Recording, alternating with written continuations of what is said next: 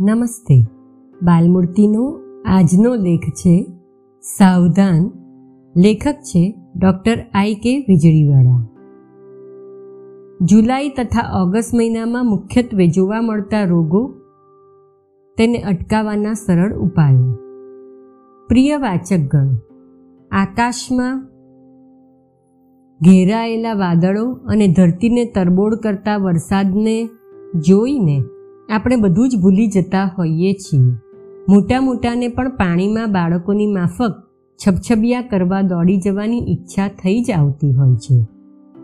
એમાંય બાળકનું તો પૂછવું જ શું? પાણીના ખાબોચિયા ભરવા, ઉલેચવા, કાગળની હોડીઓ તરતી મૂકવી અને આવું તો ઘણું બધું બાળકો કરતા હોય છે. પરંતુ શું આપણે બધા આનંદ વચ્ચે એ જોઈ શકીએ છીએ? કે જમીન ધોવાઈને આવતું ગંદુ પાણી કેટ કેટલા રોગોને આમંત્રણ આપી શકે છે? અદ્ભુત એવું ચોમાસું એની સાથે કેટલાક ભયંકર રોગોને પણ લઈને આવે છે. ચાલો, આજે એવા કેટલાક રોગોની પ્રાથમિક માહિતી તથા એને અટકાવવાના સરળ ઉપાયોને જોઈએ. સૌ પ્રથમ તો ઝાડા ઉલટી અંગે જ વાત કરીએ.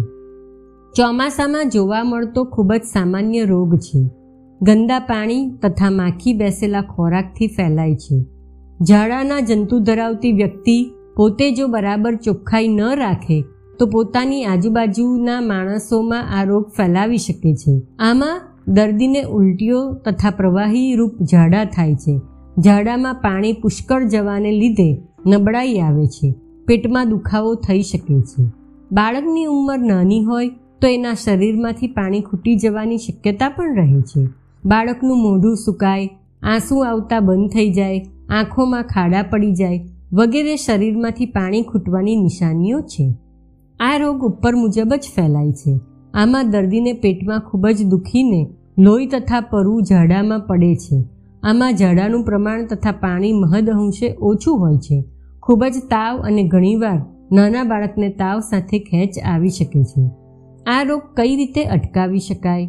આંતરડાના આવા જંતુજન્ય રોગો અટકાવવા માટે ન સાડો સૂત્ર યાદ રાખવું જ રહ્યું.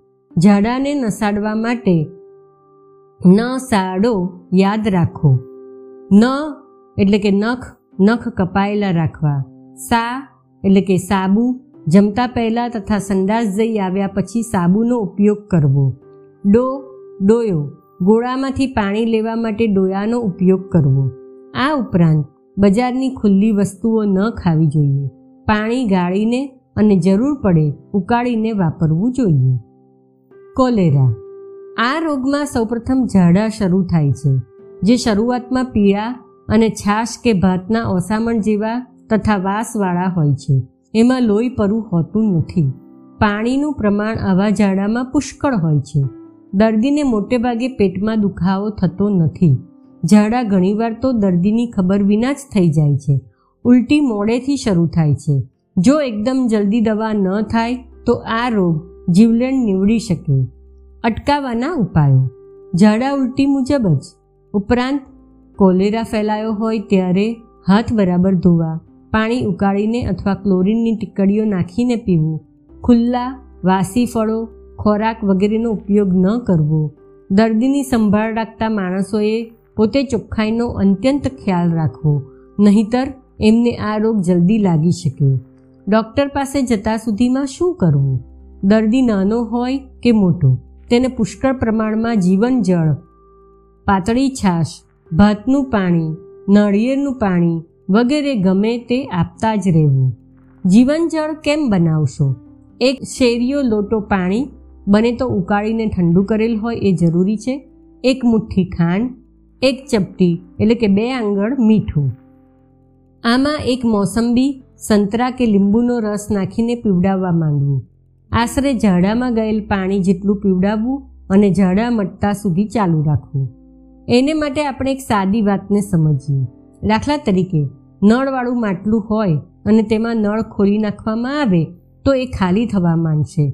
પરંતુ જો એમાં એટલી જ ઝડપે પાણી ભરતા રહેવામાં આવે, તો એ ખાલી નહીં થાય.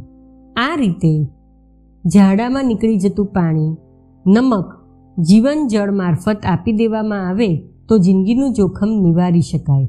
આટલું શરૂ કરી ડૉક્ટરની સલાહ લેવી પણ જરૂરી છે, જેથી જરૂરિયાતવાળા દર્દીઓની આગળ સારવાર થઈ શકે છે. અસ્તુ.